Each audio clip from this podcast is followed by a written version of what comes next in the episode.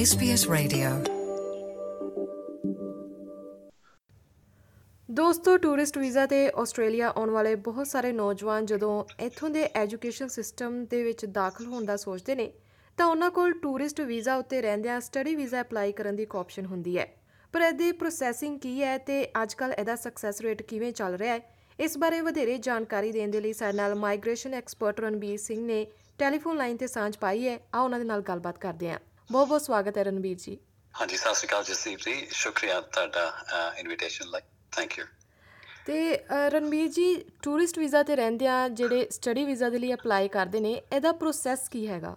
ਇਹਦਾ process simple ਆ। ਇਹ ਟ੍ਰੈਂਡ ਪਹਿਲੋਂ ਵੀ ਬੜਾ ਹੀ ਫੇਮਸ ਰਿਹਾ ਹੈ ਜਦੋਂ ਕੋਵਿਡ ਨਹੀਂ ਸੀ ਕੋਵਿਡ ਤੋਂ ਪਹਿਲਾਂ। ਉਸ ਤੋਂ ਬਾਅਦ ਕੋਵਿਡ ਕਰਕੇ ਵਿਜ਼ਿਟਰਸ ਆਉਣਾ ਬੰਦ ਹੋ ਗਏ। ਹੁਣ ਇਹ ਟ੍ਰੈਂਡ ਫਿਰ ਸ਼ੁਰੂ ਹੋਇਆ so process is very simple as long as ਤੁਹਾਡੇ ਵਿਜ਼ਿਟਰ ਵੀਜ਼ਾ ਦੀਆਂ ਕੰਡੀਸ਼ਨਸ ਤੁਹਾਨੂੰ ਪ੍ਰੀਵੈਂਟ ਨਾ ਕਰਦੀਆਂ ਹੋਣ ਸਟੂਡੈਂਟ ਵੀਜ਼ਾ ਪਾਉਣ ਤੋਂ, ਤੁਸੀਂ ਸਟੂਡੈਂਟ ਵੀਜ਼ਾ ਪਾ ਸਕਦੇ ਹੋ। For example no further stay condition ਨਹੀਂ ਹੋਣੀ ਚਾਹੀਦੀ ਤੁਹਾਡੇ ਵਿਜ਼ਟਰ ਵੀਜ਼ਾ ਤੇ। ਉਹ ਤੁਹਾਨੂੰ ਪ੍ਰੀਵੈਂਟ ਕਰਦੀ ਹੈ ਪਰ ਤੁਸੀਂ ਨਹੀਂ ਪਾ ਸਕਦੇ। ਬਟ ਜੇ ਕੋਈ ਕੰਡੀਸ਼ਨ ਨਹੀਂ ਹੈ ਇਦਾਂ ਦੀ ਬਾਈ ਆਲ ਮੀਨਸ ਤੁਸੀਂ ਸਟੂਡੈਂਟ ਵੀਜ਼ਾ ਦੀ ਲਾਂਚਮੈਂਟ ਕਰ ਸਕਦੇ ਹੋ। ਜੀ।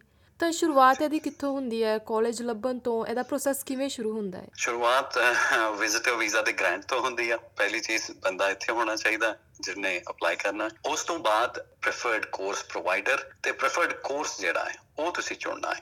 ਉਸ 'ਤੇ ਧਿਆਨ ਦੇਣਾ ਹੈ ਵੀ ਤੁਸੀਂ ਯੂ نو ਕੋਰਸ ਉਹ ਚੁਣੋ ਜਿਹੜਾ ਤੁਹਾਡੀ ਪ੍ਰੀਵੀਅਸ ਸਟੱਡੀ ਤੇ ਫਿਊਚਰ ਗੋਲਸ ਦੇ ਨਾਲ ਮਿਲਦਾ ਹੋਵੇ।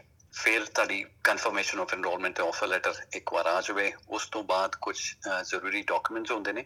ਜਿਹੜੇ ਤੁਹਾਡੇ ਕੋਲ ਹੋਣੇ ਚਾਹੀਦੇ ਆ ਜਿੱਦਾਂ ਕਿ ਇੰਗਲਿਸ਼ ਲੈਂਗੁਏਜ ਟੈਸਟ ਤੁਹਾਡੀ ਹੈਲਥ ਇੰਸ਼ੋਰੈਂਸ ਤੁਹਾਡੀ ਜੈਨੂਇਨ ਟੈਂਪਰੇਰੀ ਐਂਟਰੈਂਸ ਸਟੇਟਮੈਂਟ ਜਿਹਨੂੰ ਆਪਾਂ ਜੈਨੂਇਨ ਸਟੂਡੈਂਟ ਸਟੇਟਮੈਂਟ ਕਹਿ ਦਿੰਦੇ ਆ ਕਈ ਵਾਰ। ਤੇ ਇਹ ਸਾਰੇ ਡਾਕੂਮੈਂਟਸ ਨੇ ਜਿਹੜੇ ਤੁਹਾਡੇ ਕੋਲ ਹੋਣੇ ਚਾਹੀਦੇ ਬਟ ਤੁਹਾਡੀ ਗੱਲ ਸਹੀ ਆ ਪਹਿਲੋਂ ਤੁਹਾਡੇ ਕੋਲ ਆਫਰ ਲੈਟਰ ਜਾਂ ਕਨਫਰਮੇਸ਼ਨ ਆਫ ਐਨਰੋਲਮੈਂਟ ਹੋਣੀ ਚਾਹੀਦੀ ਹੈ ਜੀ। ਤੇ ਜਿਨ੍ਹਾਂ ਦੇ ਨਾਲ ਸਪਾਊਸ ਹੋਣ ਉਹਨਾਂ ਦਾ ਕੋਈ ਇਫੈਕਟ ਪੈਂਦਾ ਹੈ ਫਾਈਲ ਤੇ? ਦੇਖੋ ਜਿਹੜੇ ਤਾਂ ਸਪਾਊਸਸ ਇੱਥੇ ਆ ਗਏ ਨੇ ਐਪਲੀਕੈਂਟ ਦੇ ਨਾਲ ਨਾਲ ਡਿਪੈਂਡੈਂਟ ਨੇ। ਉਹ 'ਚ ਮੇਰਾ ਪਰਸਨਲ ਐਕਸਪੀਰੀਅੰਸ ਰਿਹਾ ਹੈ ਕਿ ਕੋਈ ਪ੍ਰੋਬਲਮ ਨਹੀਂ ਹੁੰਦੀ ਆ ਠੀਕ ਹੈ? ਜਿਨ੍ਹਾਂ ਦੇ ਸਪਾਊਸਸ ਇੰਡੀਆ ਹੈ ਉਹਨਾਂ ਨੂੰ ਐਡਵਾਈਸ ਇਹੀ ਕੀਤਾ ਜਾਂਦਾ ਹੈ ਕਿ ਤੁਸੀਂ ਇੱਥੇ ਪਹਿਲੋਂ ਆਪਣਾ ਵੀਜ਼ਾ ਲਾ ਲਓ ਠੀਕ ਹੈ? And then we can add them as a dependent. But ਜੇ ਆਪਾਂ ਸਪਾਊਸਸ ਇੱਥੋਂ ਦੀ ਗੱਲ ਕਰੀਏ ਤਾਂ ਕੋਈ ਪ੍ਰੋਬਲਮ ਨਹੀਂ ਹੈ ਜੀ। ਤੇ ਪ੍ਰੋਸੈਸਿੰਗ ਟਾਈਮ ਕਿੰਨਾ ਕੁ ਹੁੰਦਾ ਹੈ ਇਹਦੇ ਲਈ? ਅੱਜ ਦੀ ਡੇਟ 'ਚ ਪਹਿਲੋਂ ਪ੍ਰੋਸੈਸਿੰਗ ਟਾਈਮ 4 ਟੂ 6 ਮੰਥਸ ਹੋ ਗਿਆ ਸੀ। ਹੁਣ ਪ੍ਰੋਸੈਸਿੰਗ ਟਾਈਮ ਥੋੜਾ ਜਿਹਾ ਨੀਚੇ ਆ ਰਿਹਾ ਹੈ। ਰੀਸੈਂਟ ਫਾਈਲਸ ਅਗਰ ਆਪਾਂ ਦੇਖੀਏ ਐਪਲੀਕੇਸ਼ਨਸ ਮੇਰੀਆਂ ਤਾਂ anyway between 3 months 4 months decided ਹੋਈਆਂ ਨੇ। ਜੀ। ਤੇ ਜੇਕਰ ਆਪਾਂ ਸਕਸੈਸ ਰੇਟ ਦੀ ਗੱਲ ਕਰੀਏ ਕਿ ਕੋਵਿਡ ਦੇ ਨਾਲ ਵਿਜ਼ਿਟਰਸ ਕਾਫੀ ਘਟ ਗਏ ਸੀਗੇ ਤੇ ਹੁਣ ਕੀ ਸਕਸੈਸ ਰੇਟ ਉਹਦੇ ਨਾਲ ਬੂਸਟ ਹੋਇਆ ਹੈ ਜਾਂ ਥੋੜਾ ਘਟਿਆ ਹੈ? ਹਾਂਜੀ ਸੋ ਸਕਸੈਸ ਰੇਟ ਜੋ ਹੁਣ ਦੇਖਣ ਚ ਆਇਆ ਹੈ ਡਿਪਾਰਟਮੈਂਟ ਨੇ ਬੜਾ ਹੀ ਲੀਨੀਅੰਟ ਰਵਈਆ ਵਰਤਿਆ ਹੈ। ਅਹ ਇਹਦਾ ਮਤਲਬ ਕਿ ਸਕਸੈਸ ਰੇਟ ਕਾਫੀ ਹਾਈ ਆ। Visitors to student visa conversion the. So ਅਗਰ ਤੁਹਾਡਾ ਜਿੱਦਾਂ ਕਿ ਮੈਂ ਦੱਸਿਆ ਕਿ ਤੁਹਾਡੇ ਰੀਜ਼ਨਸ ਜਿਹਨੂੰ ਆਪਾਂ ਜੈਨੂਇਨ ਟੈਂਪਰੇਰੀ ਐਂਟਰੈਂਸ ਸਟੇਟਮੈਂਟ ਕਹਿੰਦੇ ਆ ਜਾਂ ਜੈਨੂਇਨ ਸਟੂਡੈਂਟ ਸਟੇਟਮੈਂਟ ਕਹਿੰਦੇ ਆ ਅਗਰ ਉਹ ਜਸਟੀਫਾਈਡ ਨੇ ਤੁਹਾਡੇ ਕੋਲ ਸਾਰੇ ਡਾਕੂਮੈਂਟਸ ਨੇ ਜਿੱਦਾਂ ਫੋਰ ਐਗਜ਼ਾਮਪਲ ਸਭ ਤੋਂ ਵੱਧ ਪ੍ਰੋਬਲਮ ਆਪਣੇ ਅਹ, ਪੰਜਾਬੀ ਭਾਸ਼ਾ ਚੋਂ ਜਾਂ ਇੰਡੀਅਨ ਬੈਕਗ੍ਰਾਉਂਡ ਤੋਂ ਇਹ ਹੁੰਦੀ ਆ ਫਾਈਨੈਂਸ਼ੀਅਲਸ ਦੀ। ਠੀਕ ਹੈ?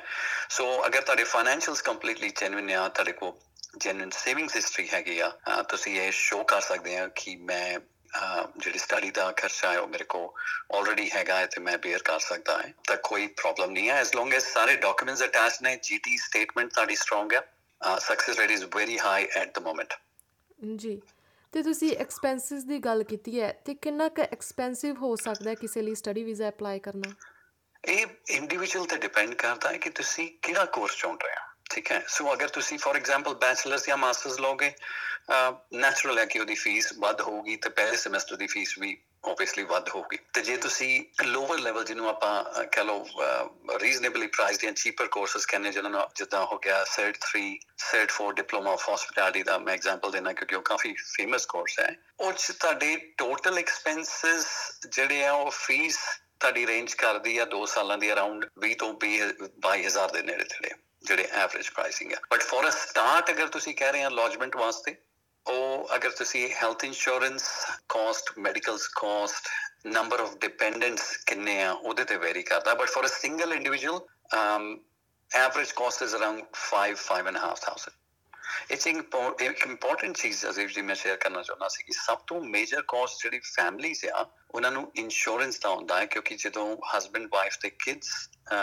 ਇਨਕਲੂਡਡ ਹੁੰਦੇ ਐਪਲੀਕੇਸ਼ਨਸ ਤੇ ਇੰਸ਼ੋਰੈਂਸ ਦਾ ਕਾਸਟ ਮਲਟੀਪਲ ਟਾਈਮਸ ਵੱਧ ਜਾਂਦਾ ਹੈ। um, ਅਗਰ ਇੱਕ ਐਵਰੇਜ ਇੰਡੀਵਿਜੂਅਲ ਦੀ ਸਿੰਗਲ ਇੰਡੀਵਿਜੂਅਲ ਦੀ uh, ਕਹ ਲਓ ਇੰਸ਼ੋਰੈਂਸ ਪ੍ਰੀਮੀਅਮ 2000 ਡਾਲਰ ਹੈ 2 ਸਾਲ ਦਾ ਮੈਂ ਜਸਟ ਐਗਜ਼ਾਮਪਲ ਦੇ ਰਿਹਾ। ਤੇ with a family it could range 4 to 5 times even more than that ਤੇ ਜੇ ਇੱਕ ਵਾਰ ਰਿਫਿਊਜ਼ਲ ਆ ਗਈ ਹੈ, ਤਾਂ ਕੀ ਉਹ ਦੁਬਾਰਾ ਅਪਲਾਈ ਕਰ ਸਕਦੇ ਨੇ? ਅਗਰ ਰਿਫਿਊਜ਼ਲ ਆ ਗਈ ਹੈ, ਤੇ ਤੁਹਾਡੇ ਕੋਲ ਤੁਸੀਂ ਟ੍ਰਾਈਬੂਨਲ 'ਚ ਰਿਵਿਊ ਪਾ ਸਕਦੇ ਹੋ, ਉਸ ਐਪਲੀਕੇਸ਼ਨ ਨੂੰ ਤੁਸੀਂ ਚੈਲੰਜ ਕਰ ਸਕਦੇ ਹੋ। ਉਹਨੂੰ AAT ਰਿਵਿਊ ਕਹਿੰਦੇ ਆ administrative appeals tribunal review unfortunately ਉਹਦੀ ਫੀਸ ਜਿਹੜੀ ਆ, ਜ਼ਿਆਦਾ ਹੈ।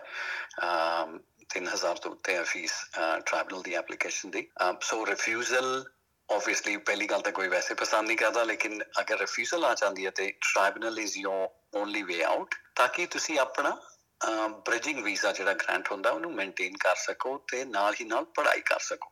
ਅਗਰ ਤੁਸੀਂ ਟ੍ਰਾਈਬੂਨਲ ਰਿਵਿਊ ਦੇ ਦੌਰਾਨ ਪੜ੍ਹਾਈ ਆਪਣੀ ਕੰਟੀਨਿਊ ਰੱਖਦੇ ਆ ਸੋ ਟ੍ਰਾਈਬੂਨਲ ਰਿਵਿਊ ਨਾਰਮਲੀ ਸਾਲ, ਡੇਢ ਸਾਲ ਲੱਗ ਜਾਂਦਾ ਹੈ ਟ੍ਰਾਈਬੂਨਲ ਰਿਵਿਊ ਨੂੰ ਟ੍ਰਾਈਬਲ ਹੀਅਰਿੰਗ ਹੋਣ ਤੇ। ਅਗਰ ਤੁਸੀਂ ਪੜ੍ਹਾਈ ਕੰਟੀਨਿਊ ਰੱਖਦੇ ਆ, ਤੇ ਸਕਸੈਸ ਦੇ ਚਾਂਸਸ ਕਾਫੀ ਜ਼ਿਆਦਾ ਨੇ।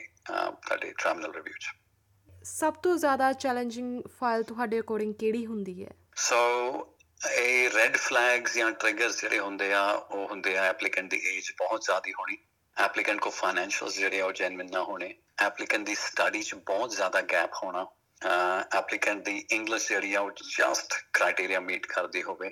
ਐਪਲੀਕੈਂਟ ਦੇ ਡਿਪੈਂਡੈਂਸ ਹੋਣ ਇੱਥੇ ਜਾਂ ਫੈਮਿਲੀ ਮੈਂਬਰਸ ਇੱਥੇ ਹੋਣ ਉਹ ਵੀ ਕਈ ਵਾਰ ਇੱਕ 네ਗੇਟਿਵ ਮੰਨਿਆ ਜਾਂਦਾ ਹੈ। ਸੋ ਮੇਨਲੀ ਅਗਰ ਤੁਹਾਡੇ ਸਟੱਡੀ 'ਚ ਬਹੁਤ ਜ਼ਿਆਦਾ ਗੈਪ ਆ ਤੁਹਾਡੇ ਕੋਲ ਫਾਈਨੈਂਸ਼ੀਅਲਸ ਨਹੀਂ ਆ ਤੁਹਾਡੀ ਏਜ ਬਹੁਤ ਜ਼ਿਆਦਾ ਹੈ ਉਹ ਉਹਨੂੰ ਮੀਡੀਅਮ ਟੂ ਹਾਈ ਰਿਸਕ ਮੰਨਿਆ ਜਾਂਦਾ ਡਿਪੈਂਡਿੰਗ ਔਨ ਕਿ ਗੈਪ ਕਿੰਨਾ ਹੈ ਤੇ ਤੁਹਾਡੀ ਏਜ ਕਿੰਨੀ ਆ। ਜੀ ਤੇ। ਅਖੀਰ ਦੇ ਵਿੱਚ ਸਰੋਤਿਆਂ ਨੂੰ ਕੋਈ ਵੀ ਜ਼ਰੂਰੀ ਜਾਣਕਾਰੀ ਇਹਦੇ ਬਾਬਤ ਤੁਸੀਂ ਦੇਣਾ ਚਾਹੁੰਦੇ ਹੋ? ਸਭ ਤੋਂ ਇੰਪੋਰਟੈਂਟ ਇਨਫੋਰਮੇਸ਼ਨ ਮੈਂ ਇਸ ਇੰਟਰਵਿਊ 'ਚ ਜੀਟੀਈ ਸਟੇਟਮੈਂਟ ਬਾਰੇ ਕਹਿੰਦਾ ਰਿਹਾ। ਇਸ ਸਟੇਟਮੈਂਟ ਨੂੰ ਲਾਈਟਲੀ ਨਾ ਲਿੱਤਾ ਜਾਵੇ। ਕਈ ਵਾਰ ਐਪਲੀਕੈਂਟਸ ਆਪ ਲਾਉਂਦੇ ਆ ਜਾਂ ਅਗਰ ਕੋਈ ਉਹਨਾਂ ਦੇ ਬਿਹਾਫ ਤੇ ਲਾਉਂਦਾ ਹੈ, ਤੁਸੀਂ ਆਪਣੀ ਜੀਟੀ ਸਟੇਟਮੈਂਟ ਜ਼ਰੂਰ ਪੜ੍ਹੋ ਕਿ ਉਹ 'ਚ ਲਿਖਿਆ ਕੀ ਆ। ਉਹ 'ਚ ਚੇਂਜਸ ਕੁਝ ਕਰਾਉਣੇ ਆ ਜਾਂ ਯੂ نو ਕਿਤਾ ਉਹਨੂੰ ਸਟਰੋਂਗ ਬਣਾਉਣਾ ਹੈ। ਤੁਹਾਡੀ ਜੀਟੀ ਸਟੇਟਮੈਂਟ ਜਿਹੜੀ ਆ, ਉਹ ਕੇਸ ਨੂੰ ਮੇਕ অর ਬ੍ਰੇਕ ਕਰਦੀ ਆ। ਠੀਕ ਹੈ ਦੂਜੇ ਡਾਕੂਮੈਂਟਸ ਤਾਂ ਤੁਹਾਡੇ ਦੇਖੋ ਹੈਲਥ ਇੰਸ਼ੋਰੈਂਸ ਫਾਈਨੈਂਸ਼ੀਅਲਸ ਉਹ ਸੈਟ ਸਟੈਂਡਰਡ ਡਾਕੂਮੈਂਟਸ ਆ ਜੋ ਤੁਹਾਡੇ ਕੋਲ ਹੈਗਾ ਤੁਸੀਂ ਉਹਨੂੰ ਚੇਂਜ ਨਹੀਂ ਕਰ ਸਕਦੇ ਬਟ ਜੀਟੀ ਸਟੇਟਮੈਂਟ ਅਗਰ ਬਹੁਤ ਵੀਕ ਹੈ ਤੁਸੀਂ ਕੁਝ ਖਾਸ ਨਹੀਂ ਲਿਖਿਆ ਆਪਣੀ ਜੀਟੀ ਸਟੇਟਮੈਂਟ 'ਚ ਜਿੱਦਾਂ career goals future career goals past education ਨਾਲ ਕਿੱਦਾਂ ਰਿਲੇਟਡ ਹੈ ਤੁਹਾਡਾ ਕੋਰਸ ਤੁਸੀਂ ਕੋਰਸ ਦੇ ਬਾਰੇ ਕੀ ਰਿਸਰਚ ਕੀਤੀ ਆ ਤੁਸੀਂ ਕੋਰਸ ਪ੍ਰੋਵਾਈਡਰ ਜਿਹੜਾ ਕਾਲਜ ਆ ਉਹ ਕਿਉਂ ਚੁਣਿਆ ਹੈ ਦੂਜਿਆਂ ਨੂੰ ਛੱਡ ਕੇ? ਤੁਸੀਂ ਇੰਡੀਆ ਸੇਮ ਕੋਰਸ ਕਿਉਂ ਨਹੀਂ ਕਿਉਂ ਨਹੀਂ ਪਰਸਿਊ ਕੀਤਾ? ਸੋ ਕਾਫੀ ਫੈਕਟਰਸ ਨੇ ਇਹ ਡਾਇਰੈਕਸ਼ਨਸ ਨੇ ਕਿ ਕੀ ਕੀ ਕਵਰ ਕਰਨਾ ਚਾਹੀਦਾ ਜੀਟੀ ਸਟੇਟ ਸੋ ਉਹ ਸਭ ਤੋਂ ਕੀ ਡਾਕੂਮੈਂਟ ਹੈ ਜਿਹੜਾ ਨਾਰਮਲੀ ਇਗਨੋਰ ਕਰ ਦਿੱਤਾ ਜਾਂਦਾ ਹੈ। ਅਨਫੋਰਚੂਨਟਲੀ ਕਿਉਂਕਿ ਐਪਲੀਕੈਂਟਸ ਜਾਂ ਯੂ نو ਕੋਈ ਵੀ ਜੀਟੀ ਸਟੇਟਮੈਂਟ ਲਿਖ ਰਿਹਾ ਤਾਂ ਉਹ ਇੰਨੇ ਧਿਆਨ ਨਾਲ ਜਾਂ ਇੰਨੀ ਥੋਰੋ ਨਹੀਂ ਲਿਖਦੇ ਨੇ। ਬਾਕੀ ਡਾਕੂਮੈਂਟ ਵੀ ਜ਼ਰੂਰੀ ਨੇ। ਇਹ ਸਟੇਟਮੈਂਟ ਜਿਹੜੀ ਆ ਉਹ ਉਹਨਾਂ ਸਾਰੇ ਡਾਕੂਮੈਂਟਸ ਦਾ ਜਸਟੀਫਿਕੇਸ਼ਨ ਹੁੰਦਾ ਹੈ ਕਿ ਮੇਰੇ ਕੋਲ ਆ ਆ ਹੈਗਾ ਹੈ ਤੇ ਨਾਲ ਹੀ ਨਾਲ ਇਹ ਸਮਰੀ ਦਿੰਦਾ ਹੈ ਕਿ ਮੈਂ ਇੱਕ ਜੈਨੂਇਨ ਸਟੂਡੈਂਟ ਆ ਤੇ ਮੈਨੂੰ ਮੇਰੇ ਕੋਲ ਆ ਡਾਕੂਮੈਂਟਸ ਹੈਗੇ ਨੇ ਤੇ ਮੈਂ ਜਿਹੜਾ ਐਲੀਜੀਬਿਲਿਟੀ ਕ੍ਰਾਈਟੇਰੀਆ ਸਟੂਡੈਂਟ ਵੀਜ਼ਾ ਦਾ ਉਹ ਮੀਟ ਕਰਦਾ ਹਾਂ। ਸੋ ਇੱਕ ਤੁਹਾਡੀ ਆਰਗੂਮੈਂਟ ਹੁੰਦੀ ਆ ਉਹ ਕਿ ਮੈਨੂੰ ਕਿਉਂ ਵੀਜ਼ਾ ਮਿਲਣਾ ਚਾਹੀਦਾ। ਸੋ ਬਹੁਤ ਜ਼ਰੂਰੀ ਆ। ਜੀ ਬਹੁਤ ਬਹੁਤ ਧੰਨਵਾਦ ਰਣਬੀਰ ਜੀ ਸਾਨੂੰ ਸਮਾਂ ਦੇਣ ਦੇ ਲਈ। ਤੁਹਾਡਾ ਵੀ ਬਹੁਤ ਬਹੁਤ ਧੰਨਵਾਦ Jasdeep ji. Thank you You're with SBS Radio.